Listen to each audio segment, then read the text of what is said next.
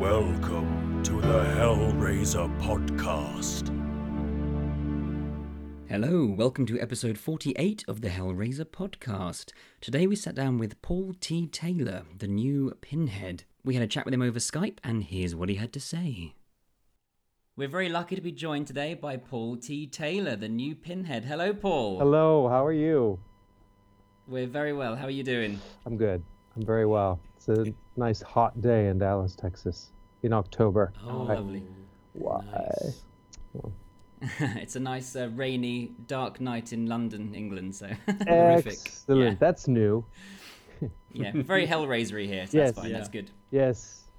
Yes. In a way, it's Hellraisery here too. Well, that's good. Yes. Um, so how so how's it all going? How are you feeling about the whole thing at the moment? Uh, you know what? Actually, quite honestly, I'm a little frustrated. It's uh, it's been a year and a half since I finished filming this thing, and I don't know how long it's been finished, and I don't know how long uh, the Weinstein's have had it, but just waiting and waiting and waiting and having absolutely no word on when it's coming out. The only thing I'm told by Gary J. Tunnicliffe is they love the film and they have a plan, and that's you know that's all I can go on. So okay. um, you know, I, it's always colored by how grateful I am. I mean, this opportunity came along, and here I am. But, but I've never, I've done a few movies in my career, and I've never had to wait this long for something to come out. And, No. and this is the one film where you know, big things could happen when it comes out for me. I don't know what's going to happen. I don't. It depends on the reaction. I think you know. Um, I mean, things have already happened. I'm going to conventions, and I'm very grateful for that because that's a new revenue stream, and I'm getting to meet these really crazy, groovy people who, who come to me with love and acceptance, and uh, most of them, even if they're hardcore, you know, Doug Bradley fans. Which I mean, if you love Hellraiser, how can you not be? One- Yeah. the ones who come up to my table are totally on my side. Not that there's my side and someone else's side, but they're they're they're not judging me until after they see it, and they're just glad that another Hellraiser film's coming out, and as am I. So I mean, it's all Yeah. you know, it's all um, it's all good. But some days I'm really tired of the question. So any news on the on the release? And I'm like, no. Yeah. When No. know, when I know, everyone who pays attention to my social media will know because I'm the one who's the most excited about it. You know, I've been working. I've been. I, I just. I have known about this for so long, and people say great, wonderful things to me, and then once in a while you'll get the guy saying, um, you know, it's probably never going to even come out. It's probably so bad that these t- these total cynics who are just Debbie Downers, and it's I don't need. I mean, mostly I can ignore that because I think it's just stupid. It's just silly. Yeah. I think you're gonna have to um, start ignoring a lot of things you see, read, and see online because Yeah. people are just mean. Oh, people are mean, and I was warned from the beginning. I mean, when when Tunnicliffe uh, cast me in the role, the first thing he said to me over the phone before we even met in person uh, was that I was taking on a responsibility that was going to, with it was going to come some some negative backlash. But Huge, I- yeah. I've been a professional actor for 35 years. This is the biggest and coolest thing that's ever happened to me. I'm an actor who auditioned well and got a role. That's it. That's Yeah. did my job. That in itself is something that no one can take away from me. Now, if, if people hate me, if people just see it and hate me as Pinhead, that's another thing entirely. But there's always, I'm going to always have it. Um, and a friend, a really good actor friend of mine who I did the Rocky Horror Show with decades ago. He was Frank-N-Furter. I was in the chorus getting my equity points, um, and he now lives in New York. And and but he texted me as soon as he heard about it, and he said, "Congratulations on your instant cult status." And I just Yeah. took that in, and I was like, "Wow, that's kind of it's kind of freaky." But Did Well, that um did that um in any way color your performance uh, in the film? Did you have that in the back of your mind at all? Because I, I I would imagine that would stress me out a bit whilst I was trying to film. I had, I did fortunately have several weeks to prepare um, before I shot. So that, so I had time to sort of get over that. There, I, Yeah. I was watching like every night watching all the Hellraiser films that I already had on DVD, and I was just watching them and watching them and watching them to soak up Doug Bradley, to soak up Hellraiser. And then Gary said to me one day, he said, "You need to stop watching those now and start watching great villain work by other actors." And so I started doing that, and I, in a way, I, I made it my own. It's a new costume design. I had to get over it. I had to get over it because I did a play. Yeah. I did a play decades ago where I it was a comedy and I was uh, that had been running for 30 years and just a ridiculous comedy that's a great formula, but the script is silly, but it's very well written. So anyway, I was coming into this machine that was this this show that runs in several cities, including uh, internationally, and um, I was expected, to, in a way, I was expected to duplicate the performance that the original actor had created 35 years before. It's like, there's Yeah. no way that anyone can be funny when they are trying to be somebody else. Now, if you, I know this from experience, you just can't, you can't try to be somebody else and, and do a good job because you're, you're not. I mean, I know that's the job when you're a Broadway understudy. Your job or a swing, your job is to go on that stage and duplicate the, the performance which I can't imagine really enjoying all that much except for the paycheck. I don't know. I've never been there, so I'm not judge. Not going to judge that. But um, there came a time when I just, when Gary said to me, and I agreed, I just had to make Pinhead my own Pinhead. That's Yeah. Yeah. when I started calling myself Pinhead Paul because I know it's kind of silly sounding, but it's like I I ain't no Doug Bradley. Um, but the only the only things that were really important to me that that Doug Bradley brought to the role there were only two. It was the the the accent, of course. I had to have the British accent. You can't not you can't not have that, and and um, the stillness. This the because when you look like that, you don't have to work hard to be scary because you're already terrifying. So Yeah. from there, I just went deep inside my own darkness, my own history with suffering and and and just being in a really dark place, and just went from there because that was that that's what brought the that's what brings a performance to life is when you use your own stuff. But if you're just trying to impersonate somebody else, not so much. And yeah, that's um, it, it, it's and when I started doing that, then it started to become fun because Yeah. Okay. all I was doing was I was at home in my house in Dallas, Texas. I had all the most of the time the lights were out. I would just I, it's not it's kind of a scary neighborhood too. It's not the it's kind of sketchy. It's not a good neighborhood. and uh, I started s- I started smoking cigarettes because I thought I'd make my voice lower, which as it turns out was not necessary, but I was doing everything. and then I would take walks in my neighborhood, something that I would never have done at night before, but I would just dress in black and I'd walk around my own neighborhood and dare danger to come to me and like you can't hurt me, I'm Pinhead.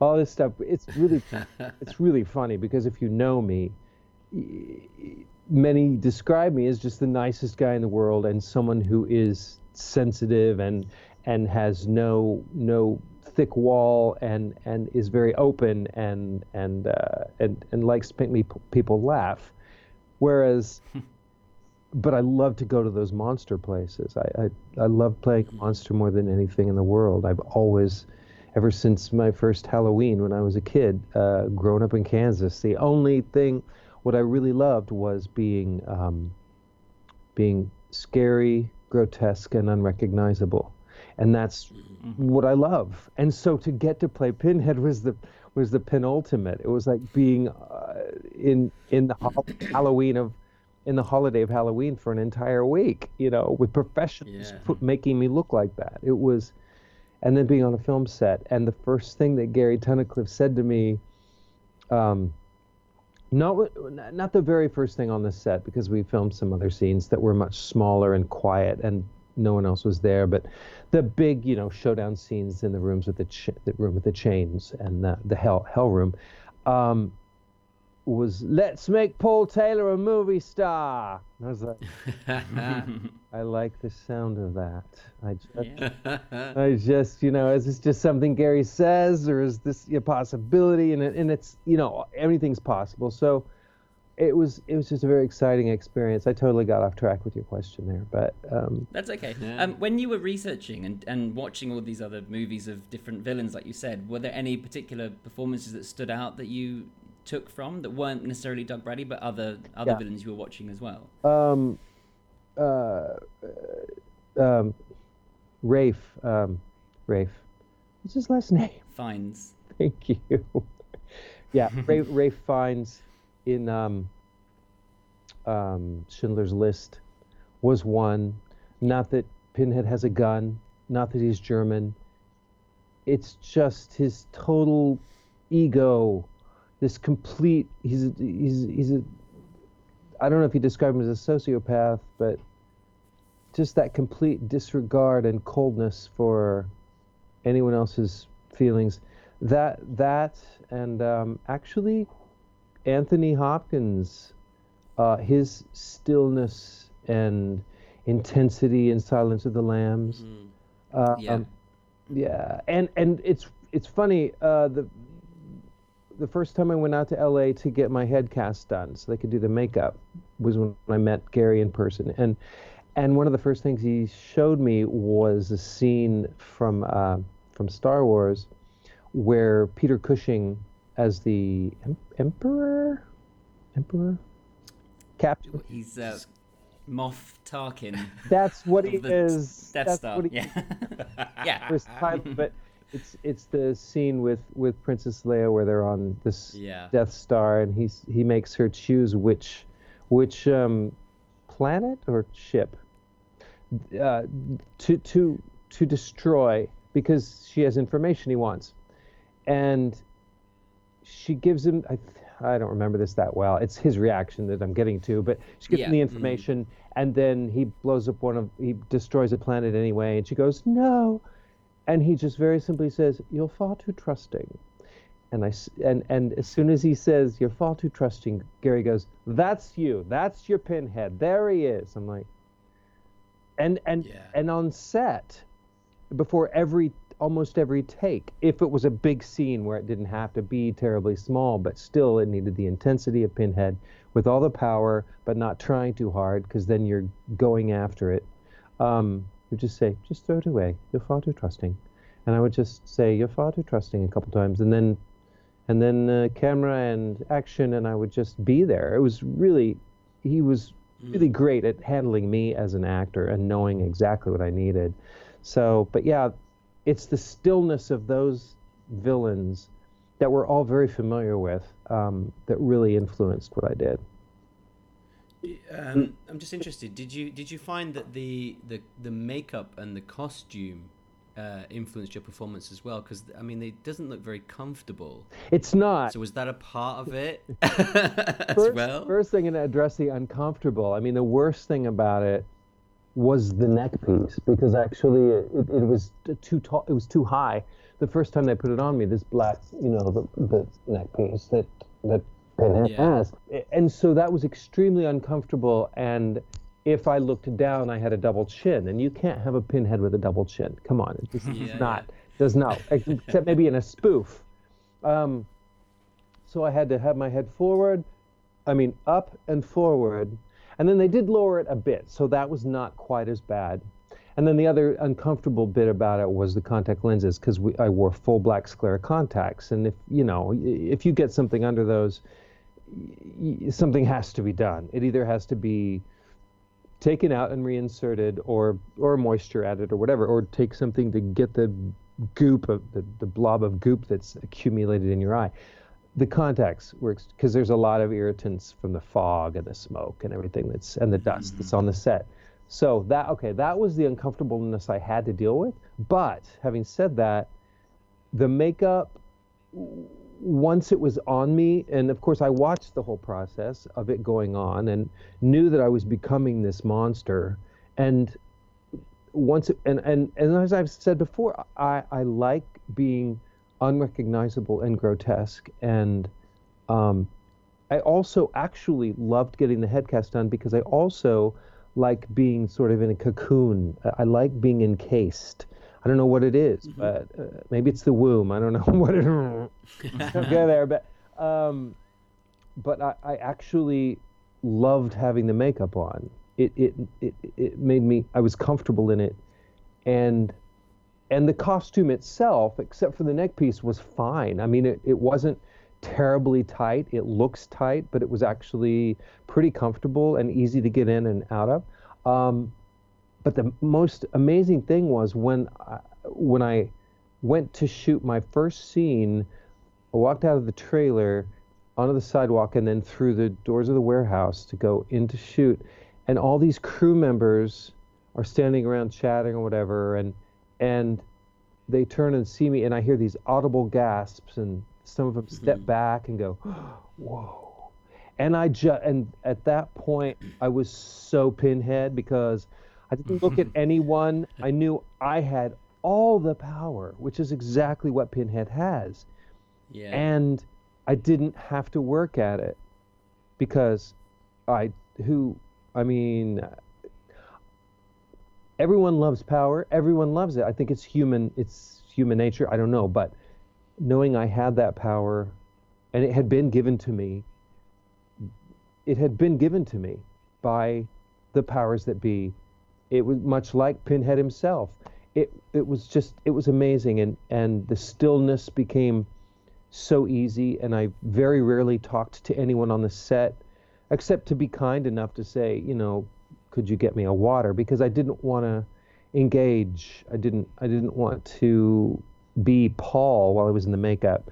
To a certain extent, mm. I mean, you let that go. I'm not. I'm not. I didn't go all method to play Pinhead. I mean, Thank God. It's uh, yeah, exactly. I'm not Daniel Day Lewis. I did three years to prepare. I took three months to prepare, or maybe less. I don't remember exactly how long I had, but I think I was lucky with the amount of time I did have. Um, yeah, it sounds like compared to what they had to prepare for Revelations, um, they had you know about a fortnight for that in yeah, total. It's, so it's, it sounds like they at least they gave you some more time. Yeah, and money. And this, hopefully, and the, and the money, yes, and the script was the script of judgment is better. Now, Gary wrote both of those, uh, but when he wrote Revelations, I believe that it just the story is it just came out of oh my God, we're going to lose the franchise. Write a script, and so he wrote a script very quickly and didn't have a chance to do rewrites and improve it and tweak it and make it, you know, what it really could have been, because mm. the concept of the script is kind of cool, but it it it was not it, it, it, it just didn't have enough time or money. That's all. It just didn't have enough going for it. Um, I think Judgment not only has a bigger budget, but that Gary had a lot more time to r- write the script, and it came from a place of of his actual connection and love for Clive Barker's writing. So, um, and granted, it it did Judgment has gone through some metamorphoses. Uh, it it, it um, I don't know the exact story, but apparently it was it could have been a different movie and not a Hellraiser film, but it could have also been a Hellraiser film because of because it's so related to the Hellraiser world already. Mm. So yeah, that's what we heard. Something similar. Yeah, yeah, and when it became when it was decided it would become a Hellraiser film, there was this new element. I guess it's new. I don't know. You'd have to talk to him to know for sure. But it seems like there was this element of Hellraiser that was all about creating a new mechanism, as it were, um, besides the lament configuration, and uh, like a, a, a predicament, a pickle that uh, that Pinhead and the Cenobites are in, and they need to come up with something new so they can so they can have an improved method of gathering souls. So um, and then, of course, of course, just like the first Hellraiser and every good Hellraiser film, there was the story of the horrible humans, and that's where mm-hmm. Hellraiser film starts. Um, although I do have the first line in the movie, which I'm very happy about, unless it's been edited. But yeah, yeah. very exciting. Very exciting. So. So let's talk a bit about the film then, about Judgment itself, because you're giving some little, little yeah, hints here. I know you can't give too much away. I but... can't. No, no, no, no. I'd be. But it sounds like there is a there's a human story, and the Cenobites and Pinhead have their own story as well. Yeah, yeah, and it's related to the human story, of course. Um, but and it's no secret if you if you read stuff that's already been written about it, stuff that's said by Gary already that that there is a and on IMDb that there is a serial killer, uh, mm-hmm. and that is the basic story of Hellraiser. Is this serial killer who's a bit like the villain from Seven? Um, there's a bit of that uh, Seven Deadly Sins kind of um, way of killing people, uh, except when you read the script, it's it's it's very some of these ways that he kills people are very very clever and um, really twisted, only from the mind of Gary Tunnicliffe. Um, and uh, so, what can what can you tell us about Pinhead's story in this film? I can tell you that he makes a questionable decision, and there are some consequences. But really, I don't okay. want to say anything mm. more than that because no, I, I, I, have, I can't say anything more than that. It's what's exciting about that, though, to me, is that Pinhead actually has an arc in this story. Um, I mean, I know that classic villains such as Jason or Michael Myers, they don't really change uh, who they are. They don't really have arcs. They're these, you can't kill them. They're not mm. really human. They're immortal. Pinhead is different in that he's been given a type of immortality, but those I think when you're given something, it can be taken away, and he actually thinks. Um, mm. As I don't think those other characters really think; they just do. They just they are killing machines, and that's what they do.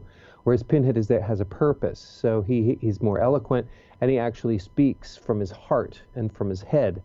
Well, from his head. I don't know if he his heart. That's another story with Pinhead.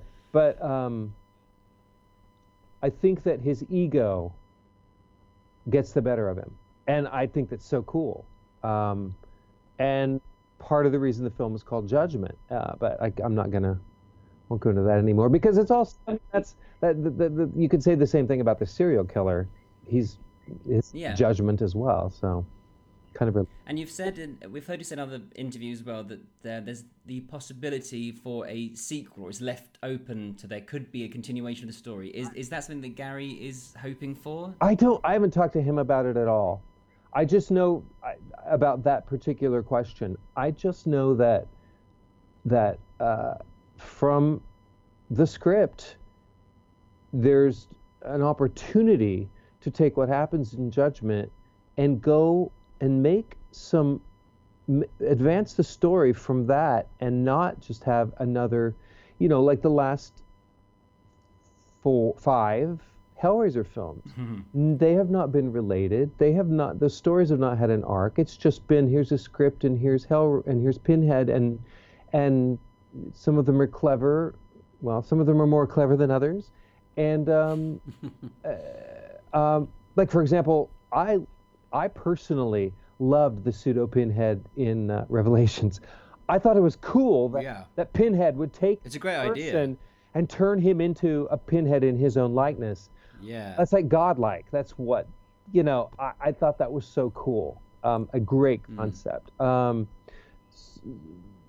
but and that actually, in a way, that actually left.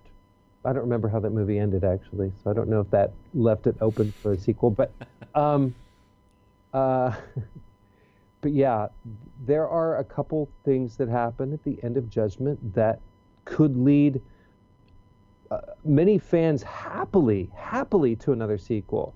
If you you take a look at um, the comic books and the and the stories that yeah. fans have come up with, or that Clive Barker's been involved with stories, but he's only written them, or and someone else has done the art or whatever. In a lot of the Hellraiser comics, there's some stuff in this movie that sets up some possibilities for some of those elements in those comic books. And I think Gary was really brilliant to do that. Um, and there are some new characters, and uh, I don't know. I just think I think definitely. I mean, I know definitely that it could, and something happens to Pinhead that's kind of I can't say. But um, some things need to be resolved, you know. at the end of it. It would be So- nice to have a continuation rather than it get What? five years in line, Yeah. Dimension Film Yeah. say, ah, quick, quick, Hellraiser film. I know exactly, and you know, I know, I know that Clive Barker. I, I know he's so busy, and that his health is not is not great, and I know that these are major issues with, with. uh, Well, I don't know what the I don't know what the bottom line is. Of course, the studio's never talked to me about any of this, but and Clive's never called me, but um, the, the fact that he was asked to write a reboot and apparently wrote a reboot and delivered it to Dimension, and then Dimension didn't do the film. And with Doug Bradley as Pinhead, which I would think That just sounds insane. it sounds insane, like an insanely good idea. That's a reboot. Yeah. Look at, I mean, we have Leatherface this year. We have the remake of It. We have all mm-hmm. this Yeah. stuff going. We have like origin origin stories. Not that there hasn't already been a Hellraiser origin story, but but to do a reboot, a big budget reboot with Doug Bradley, with Clive Barker writing and and possibly directing it would be incredible. But I, you Yeah. know, I don't know what goes into these decisions. And of course, Do you think that maybe um, maybe some of the stuff that Clive's coming out with is a bit challenging, perhaps? And do you think there's maybe the studio trying to keep it Hellraiser in a in a box, if you will, prob- and trying to keep it in a certain thing? that's valid. That's valid because. Maybe I don't know. I, think- can only th- I I can only guess. I think Clive gets bored easily, and he's Yeah. got so, his mind is so uh, everywhere and out there, and I think that that probably is is very much you know maybe he he wrote the Hellbound Heart so he could make Hellraiser so that he could do um, the um, blanking on the title of that movie, the Nightbreed. Nightbreed. Thank you. yeah. You know, apparently, I mean, that's a story I've read that that in order to be able to do Nightbreed, he first had to do something more uh, lower budget. That's why he wrote Hellbound Heart. You know, maybe he going from there, he would want to make so many like what he would think w- were improvements. So yeah, I think yeah. that's possible. The, you know, maybe they just don't want to take a chance, and uh, Yeah. but it, and they've got to be aware of how many fans there are. I mean, Yeah, it's it, yeah. it's international. Uh, There's money to be made here. there's money For sure. you know, and it could even be a film that could be put into theaters, you know, an actual theatrical Hmm. release. But That would be nice. it would be nice. It'd be nice. It'd be it would be nice if I knew that Judgment was going to do that, but I really doubt. I sincerely doubt that it will be. I I, I think that um, it's just too expensive to put a film in theaters. Uh, a cor- No, but it's a shame because we just had a, a horror festival here in London and Yeah. um, the Fright Fest, and I went to see um, Cult of Chucky there, and it's such a shame that they didn't think about that in advance. We had a screening of Judgment there. Come I on, know. Yeah. No, I know. Just do a screen, do a screening, a surprise screening, or or Yeah, that that would have been awesome. or a freaking trailer for God's sake. Uh, just anything. And uh, Yeah. Gary just says, "Just be patient, Paul." They they love the film and they have a plan. I'm like, okay, all right. So I We've I- been talking about this, and sure, surely a plan would be get it out by Halloween. By Halloween. at least. that would be a great plan, wouldn't it? This is the second Halloween they could wait, not second, but this is. It would have been perfect. And when Wow, They- we should all it- run a studio. Yeah, we We've got a great plan. Huh? Put a horror film out at Halloween. Yeah, yeah, sure. Yes, I know. I know. I went to uh, I went to see it the other night, and I'm watching the trailers, and there's a trailer for Leatherface, and there's a trailer for Yeah. I thought it was Children of the Corn, but it was Leatherface, um, and and then there's a there was another one too that's an origin horror film. I can't remember what it was right now, and I'm like. Why isn't Hellraiser Judgment one of these trailers to get this audience? Of course, it's probably partially because it's Dimension Films, and this was Yeah. another company. You know, I know how that works, but um, I don't know. Just wish I knew. So going back to um, to Judgment for a moment, then, what can you tell us about the other Cenobites or creatures or monsters that are with you in the in the movie? Yeah, well, the I can tell you that um, uh, Chatterer is in Hellraiser Judgment, and uh, the Stitch. Hooray! Huh? Yay! I said hooray! and um, uh, and the the Stitch twins are in Hellraiser Judgment. Now, other than that, um, there, and Pinhead, of course, there are no Cenobites that we've seen before. There are a couple that are new creations, and then there are, are some new demons, which aren't Cenobites, who work with the Cenobites in this Yes, we've, we've, we've read the breakdowns of some of those characters. element. Yeah, yeah, exactly. You've seen the pictures. Um, and people are just saying, that sucks, that doesn't look good, blah, blah, blah. You know, it's like some of them are demons, some of them are Cenobites. So to say that doesn't look like a Cenobite, well, maybe it isn't a Cenobite. I don't know. I wasn't really clear. I mean, I, I didn't shoot scenes with anyone else besides the Assessor, which is a new character, a character I actually auditioned for and thought I would get.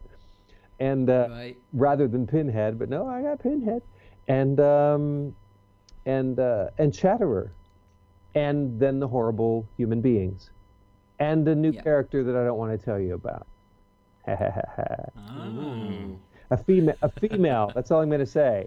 A new female, and you're going to love her. That's all I'm going to say. Um, Okay. yeah, Exciting. but uh, and she's related. She's related in a distant way to. I've said too much. Whoa. Um, speaking of females in the movie, um, the main reason that this all came out was because of Heather Langenkamp, yeah, who just let it Heather! slip randomly. I love her now. I mean, that was yeah. It's, it's crazy. I had just, I had just arrived in Oklahoma City, Oklahoma City, home of Hellraiser Judgment, um, to start my filming. And I think it was the day I arrived, or that night, was when the internet exploded because Heather had told someone, and yeah, and I'm in the new Hellraiser film, which was supposed to be a big secret. So mm-hmm. suddenly it's not a secret, and I just want to concentrate on making my movie. But of course, every night I'm in my hotel room looking at my phone, just going, oh my God, they want to know who's playing Pinhead. Oh my God, it's all about mm-hmm. this. It's all about Doug Bradley's it, not Pinhead and it became a thing, of course. But uh, you know, I got over that and I filmed my movie. But what's what's really wonderful that's come out of that is it's given me already. It's given me a um, sort of secondary income stream because I've been going to conventions and events related to horror and to Hellraiser. Um, And it's a new revenue stream for me. And it's not, of course, a huge amount of money like like Doug Bradley is making, but I mean, I think that's what he does for a living. Basically, is he goes to conventions, mm. and good for him. I mean, those fans will plunk down that cash, and I'm ju- I'm pretty amazed because celebrity came to me unexpectedly. It, it, I- I live in Dallas, Texas, and it's not exactly the film capital of the world. You know, I moved back to Dallas from New York. I mean, and and never expected anything like this to happen anyway, okay, I got off track there. But yeah, I I saw I met Heather at um, Fr- Texas Frightmare um over a year ago. Yeah, over a year ago, and she was there signing autographs, and I was just there because a friend of mine had said, "Paul, you need to come to the convention with me, not as a guest, but just as a paying participant, and and see what it's like." So I said, "Okay, let's do this." So I I gave my card to her handler and I said, "Would you tell Heather that um, I'm Pinhead and that I'd like to say hello?"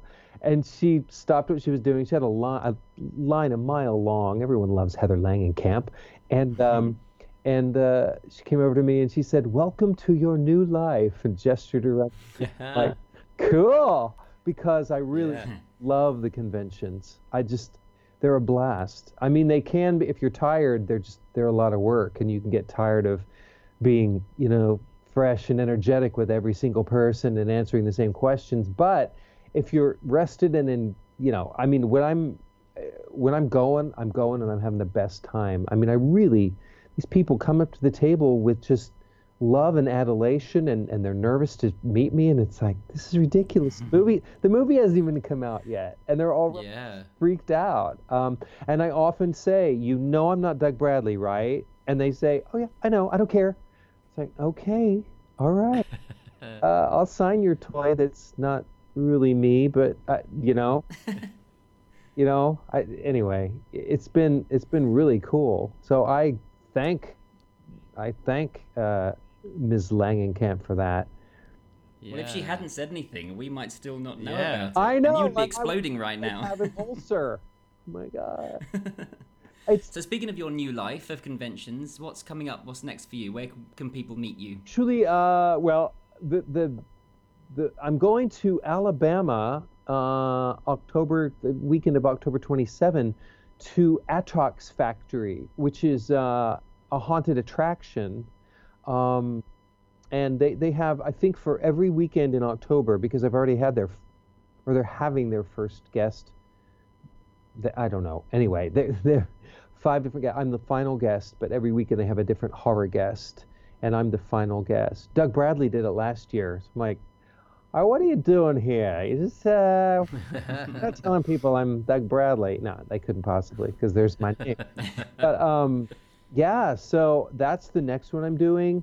I just did a thing in San Antonio, uh, Texas, which was um, called MonsterCon, and met just it was it's a family friendly one uh, where admission is free so which is different than a lot of conventions and so people have more money to spend a so that's an easier sell and um, and san antonio is is just insane for for conventions i mean it's happening down there it's just this huge this huge city and you know hurricane um, harvey everyone's uh, you know working on responding from that but it seems like the turnout was really healthy anyway um, last year I got to go to. Well, this isn't upcoming now, but I did get to go to New Jersey to go to um, Famous Monster. No, wait, that was Dallas. Famous Monsters of Filmland was Dallas. Got to go see Chill to Chiller Theater in New Jersey. That was cool. And uh, and I have a great agent, Sean Clark. He's with um, uh, ConventionAllStars.com in LA, and he's gotten me some really great stuff. And then I've gotten some stuff on my own that's you know maybe it's not as big a deal, but I just if someone wants me to come to a convention or to a movie uh, a movie screening or something, I like a couple years, a couple weeks ago was the to the day. I'm sure you guys know this, the 30th anniversary of the first Hellraiser Yeah. and I Yeah. to a screening of that and did a little appearance and that was that was great fun i mean there's all and every every time i go to one of these things i have a great time it's just it's like i get to go out of town and and or not necessarily out of town but i get to go meet people and get paid to do it to Yeah, Yes. which is also amazing because obviously the movie's not come out yet. So. I mean, I, I feel for you because obviously there's a very limited amount of questions well that exactly you can answer and, and ask and what Yes. you know. So when the movie comes out, obviously it's going to really open up for you. Yeah, well, that's what. Thank you for. Every time someone reminds me of that, I just sort of my heart does a little jig because it can get depressing. It can get depressing that, that it hasn't come out yet. But the thing about it is, I'm in. I'm. I'm the age I am now. I've been doing this for as many years as I've been doing it. I'd sort of accepted that I was going to be a not just, but I was going to be a theater actor ex- pretty much exclusively for the rest of my life. And theater doesn't pay a lot, and I don't live in New York. I'm not, I'm not doing Broadway, and that was okay. Except that's exactly what I was doing 20 years ago. But still, it's okay. I live in a market. Dallas, Texas, Dallas Fort Worth has a great. It's it's a great theater town, and I can work enough weeks uh, under an equity contract to get my insurance, to get my health, to qualify for health insurance every year. And I've been uh, qualified for health insurance for many, many decades now. Well, for a long time now. So that's that's um, that's wonderful. So for this to suddenly come out of nowhere and it's a new chapter in my life, and when it does come out, things are going to happen. My my Yeah. my friend John said to me, he said, Paul, either the people are going to hate it, but you still have it, and they're still going to want to see you because you're in that terrible cult film. That's not going to happen because it's wonderful. Or it's going to be it's going to be fine, and so are you because you're just going to keep doing conventions. You're going to do conventions no matter what. Or it's going to be a hit, and your career's just going to go boom. Maybe I, I don't know. When you're when you're when you have pinhead makeup on and you're in a genre and it's a genre film, you know, I don't think you're going to go from that to winning an Academy Award in a drama with Meryl Streep or something. But the possibilities the possibilities open uh, open up so much that it gives me it gives me new life and it gives me new hope for my own career and and I just wish my parents were still alive because my mother passed February 28 of this year. And this stuff had been happening already and mm. she knew it was happening. And and but it never I, I have not exploded. And if i'm I, I you know it's i guess it's it's a classic story i think. You know somebody works all their life to an actor or whatever to make it as it were whatever make it means it's kind of a silly expression i think i mean what happens when you've made it then you don't have to work anymore that's exactly not what happens you know making it means you keep working um, uh, but yeah, they're not they're not here to actually well, or they are here and they're watching me, depending on what you believe. Yeah. you know. But um, so that's it. That's that kind of makes me sad sometimes. But but you know, they made me the person I am, and I'm grateful grateful for that. Okay, I'm not going to talk about that anymore. Blah. Okay. Um, so when the film does come out, Yeah. will you talk to us again and have a big spoilery conversation about it then? Absolutely. Yes. well, I'll have to discuss it with Gary first, or whoever. Uh, you know, you know what? Gary's the only one I ever talked to, so it'll have to be Gary. I but um, I don't know if I've ever said anything in magazine or or interviews um, that have come out that have been spoilers that the studio would have said, "Oh no, don't say that." I don't know if I ever have because I've never been censored, I've never been edited, I've never been talked to about it, and I'm just using my own judge judgment. Judgment. See that? I'm just using my own judgment on it because I, I know that people don't want. Well, some people want spoilers, but that, what's that going to do? That's going to do nothing but harm. So um, Yeah, Yeah, we agree. We, we, we'd much rather see the film and be surprised by it than know everything about it right now. I'd rather tantalize people, you know, Yeah. and make them want to see it. Um, because I do think the fans are going to be happy with it, those who give it a chance. So, Good. yeah. Well, we're looking forward to seeing it. We will give it a chance, definitely. Thank Yeah, you. absolutely. Thank you. I am so grateful that you guys wanted to interview me. I really am. it was a nice surprise because no one from That's London, okay. Lo- I assume London, I just say London. No one from England Correct. has okay. no no one from London. I mean, this is my first time talking to Brits about the film besides Gary. but, um, it's been kind of wonderful. Now Clive Barker needs to get me on a Skype. That's what needs to happen. next. Yeah, Yeah. definitely. Ah. And your convention agent needs to get you over to London to do a convention over here. Yeah. Oh yes, yes, yes, yes. Sean, are you listening? Are you Yeah. watching? Make sure he sees it. But you know, I, Okay. I, I, he's you know he has. This is what's really wonderful. Um, you know, Gary had a, a business. Gary Tunnicliffe had a business called um, th- um, Two Hours Two Hours in the Dark. Two Hours in the Dark. Yes, and it was his makeup and effects um, Yeah. company that he had for 20 years, um, I think, or maybe more. And uh, Uh, right after Hellraiser Judgment, he decided to sell everything and close down the business and move to Bulgaria, which he has since done. He lives in Romania, so there he is. But he invited my agent Sean over because he knows him and he knows that he collects stuff, horror memorabilia. And he said, before I have the big sale, you can come over and you can buy stuff. Like I, I think uh, Sean says he, he bought a working puzzle box, you know, one of the ones that Wow. used on the set, and he bought part of my makeup and and stuff. I didn't get to keep any of that. Ah. But um, apparently Gary showed him a rough cut of the movie and of my scenes, and it wasn't until after he saw that because he already had my information because of my friend who's in The Walking Dead because he represents all the guys in The Walking Dead, who had texted me and said, "Do you want me to send your information to my agent?" And I said, "Yes." He had my information, but he didn't call me until after he saw this uh, this rough cut, and I took that as a very good sign. I just took that as a very good sign Yeah. because Sean Yeah. Clark knows horror and he knows what's going to sell, and so you know. But but his basic thing is, you know, he says most promoters don't want to book me until after the movie comes out, and I can understand that, you know. Um, So the ones that I have that I have done already, I'm very grateful for, and and, and the fact that I got Atrox Factory in Alabama for, I just want to say to me, a a very generous amount of money. I just was like, what? Okay, yeah.